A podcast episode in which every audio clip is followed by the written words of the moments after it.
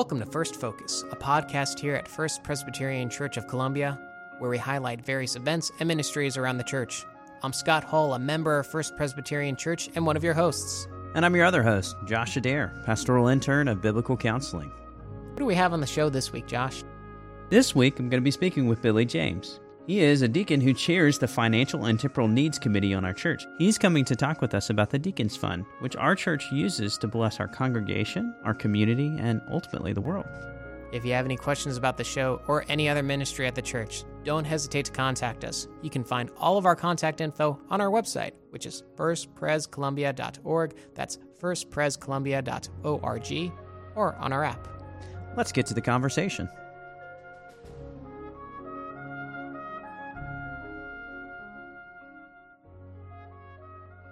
Welcome back to First Focus. I'm one of your hosts, Josh Adair, and with me today is Billy James. He is one of the deacons on our diaconate committee. He chairs the Financial and Temporal Needs Committee on our diaconate. And so, Billy, why don't you say hello for us?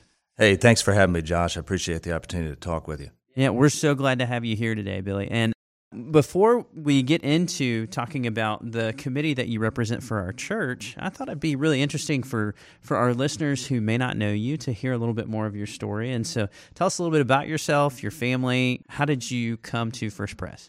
Well, I grew up in Columbia. Okay. I grew up coming to First Pres. My mom and dad, Pat and Bill James, have been lifelong members here, and so have I. So I was away for a few years for college and then uh, subsequent training but ultimately came back to Columbia with my wife Asha. She actually came a little before me, but we were uh, I settled back here in 2003. So we've been here ever since. And you guys have how many daughters? We have four little girls. Um, oh, wonderful. Beautiful little girls. Fortunately, they take after their mother. and they range in age from 16 on down to seven. Yeah, that's the prayer for any of us as men. When our daughters take after our wives. okay, well that's that's great too. Thank you for sharing that with us. And w- as you guys were, I mean, obviously you spent a season away. When you came back to Columbia, you were raised here. Outside of the familiarity of it, what was it that that brought you and Asha back into First Pres? Well, as I said, you know, I was raised here, so I was familiar mm-hmm. with First Presbyterian. Always loved fellowship here, the godliness that this church exudes Mm. um, the way that they reach the community for Christ, uh, and have been Christ centered all along and mm. continue to be. My wife obviously is not from here. She was from West Virginia. And so when she came to Columbia, she started going to First Presbyterian and fell in love with it as well. So we just both felt that this was where we were called to be. Mm-hmm. Uh, and I think certainly we felt the Lord was calling us to be here and have really continued to love the Christian community yeah, and you guys came back during Dr. Ferguson's ministry here as uh, well. Uh, actually, during excuse me, during Dr. DeWitt's. Oh, Dr. DeWitt. Oh, great, Correct. great.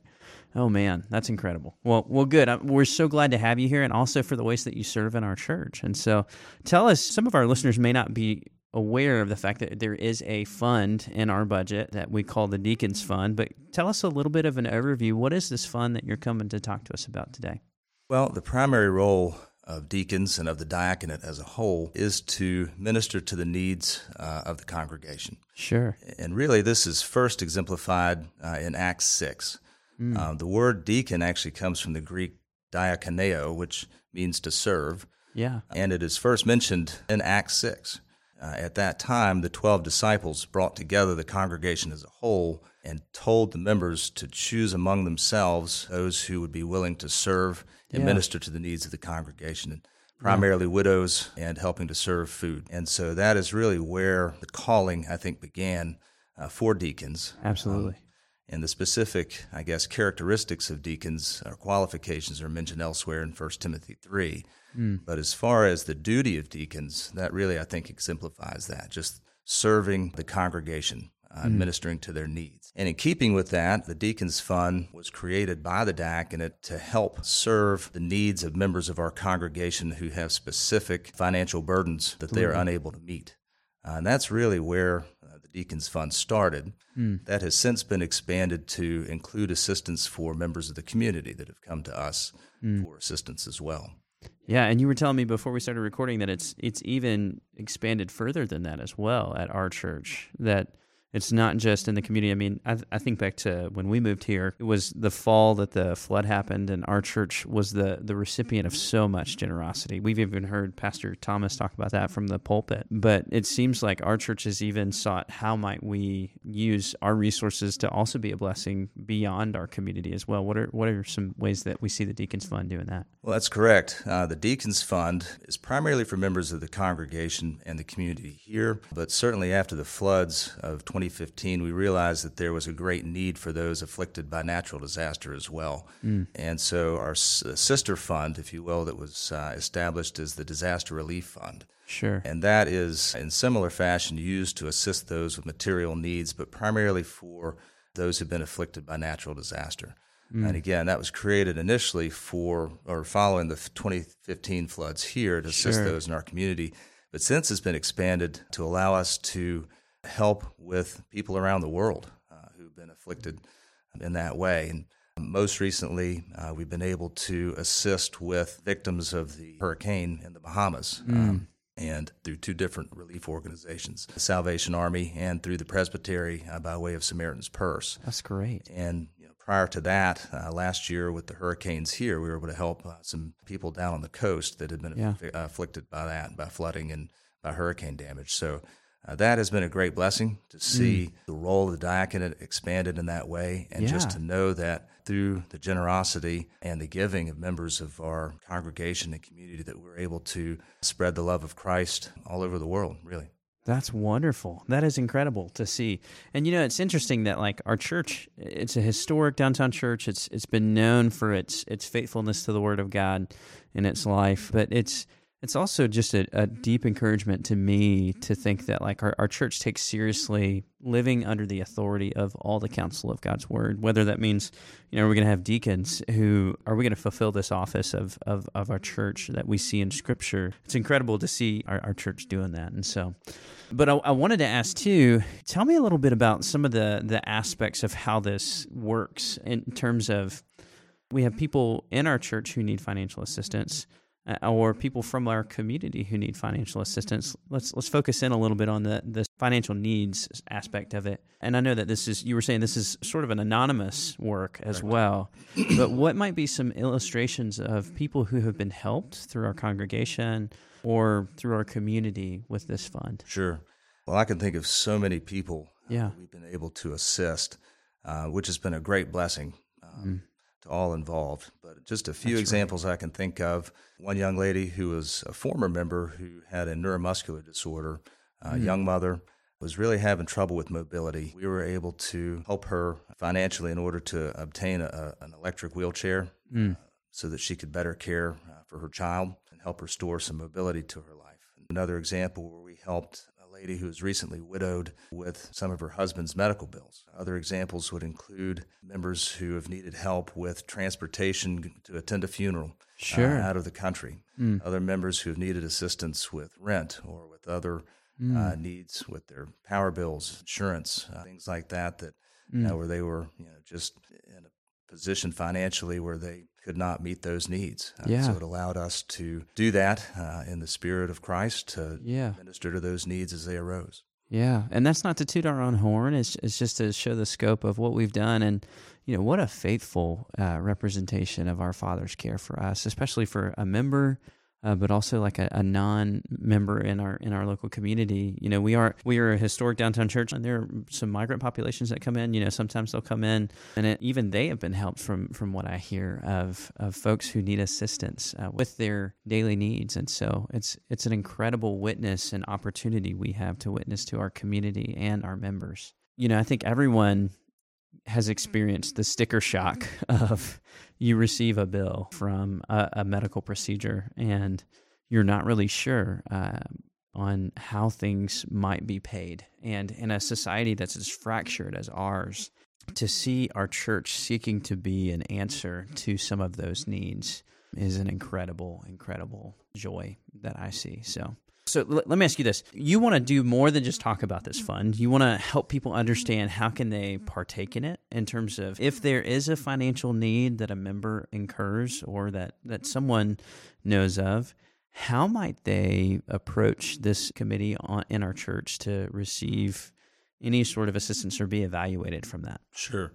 Several ways, really. Most direct route would be to talk to any of the deacons uh, yeah. here at First Presbyterian, either those who are actively serving or, or those yeah. who are inactive at the time. But any deacon mm. should be able to reach a member of our committee to ask for assistance uh, and start the process for us to be able to do that. Any member of the pastoral staff, uh, in the yeah. same vein, should be able to contact us with specific needs. So certainly they should be able to get that ball rolling as well. Um, yeah. And then finally, Lisa Eargle, who administrative assistant for pastoral care here. Sure. If one were to call the church offices uh, and contact her, she has direct line of communication with our committee. Um, mm. And that is how I would say the vast majority nowadays have been reaching us. But Okay. Uh, any of those means, either directly through a deacon, through a member of the pastoral staff, or through Lisa Eargle uh, here at the church. Yeah, and just so our, our listeners might know, Lisa Eargle's uh, email is on our, our church website, firstprescolumbia.org.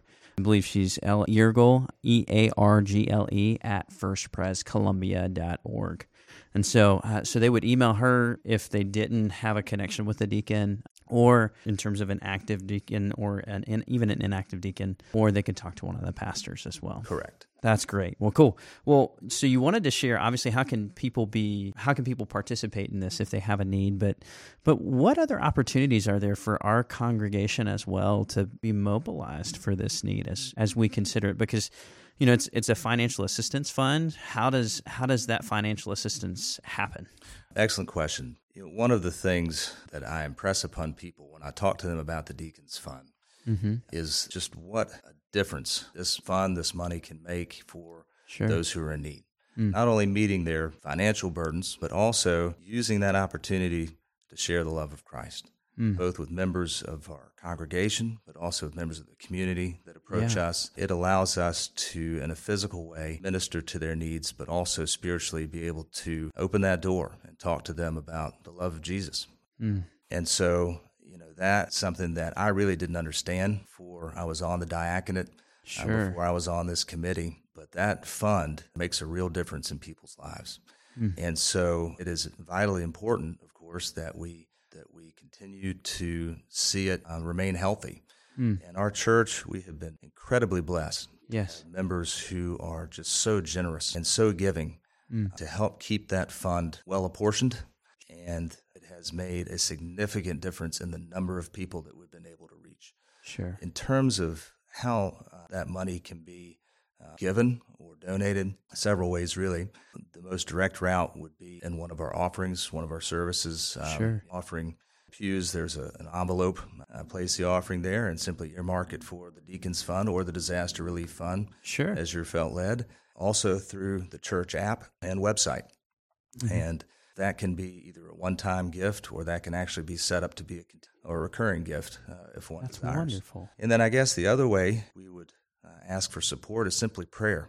Mm. prayer for wisdom for the members of the community uh, mm. or members of the committee who uh, administer the fund, mm. diaconate as a whole that oversees the fund as well. Just that we would have guidance you know, from the Holy Spirit to, to help us in terms of how we administer the fund and to be good stewards with what's been provided. So I think those are really yeah. the primary ways that we would ask for support. Yeah, that sounds wonderful. Yeah, and so so if, if I understand what you're saying, the reality is is that this is a fund that uh, depends upon the generosity of our members. That's correct. Uh, and you know, I think of uh, the Leith Church in Scotland recently, and the the huge ask that Pastor Derek charged our congregation with and saw it met. It was amazing. And if if I hear what you're saying correctly is as the end of the year approaches, it's a time where a lot of people really assess where they might also show a little bit more uh, end of year generosity towards certain causes that they care deeply about. Would you want people to consider by the end of the year like helping contribute towards this fund? Well, as I said before, I, have truly been humbled by the generosity of mm. our congregation sure. uh, and what they have continued to do to support uh, the Deacons Fund and the Disaster Relief Fund.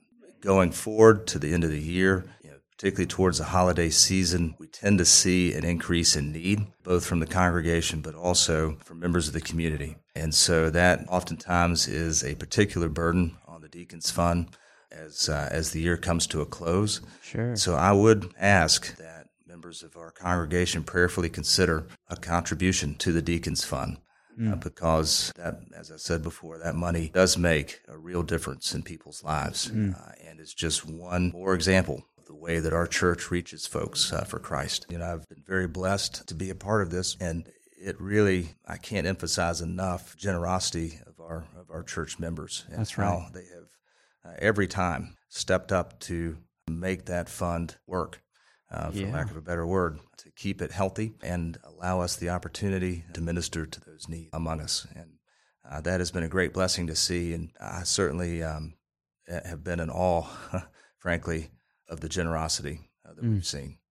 And some of the things that you think about, like just something as simple as mobility to care for a child, or something as simple as financial assistance through an established organization like Samaritan's Purse in the wake of disaster that no one can plan for, but that our God sovereignly brings into this world. It's amazing that we get the opportunity to see the gospel go forward in this way. And I'm so thankful for the work that you're helping facilitate.